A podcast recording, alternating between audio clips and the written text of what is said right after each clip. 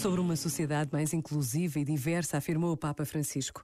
No encontro com a diversidade dos estrangeiros, dos migrantes, dos refugiados e no diálogo intercultural que daí pode brotar, é-nos dada a oportunidade de crescer como igreja, enriquecer-nos mutuamente. Com efeito, todo batizado, onde quer que se encontre, é membro de pleno direito da comunidade eclesial local e membro da única igreja, habitante na única casa, componente da única família.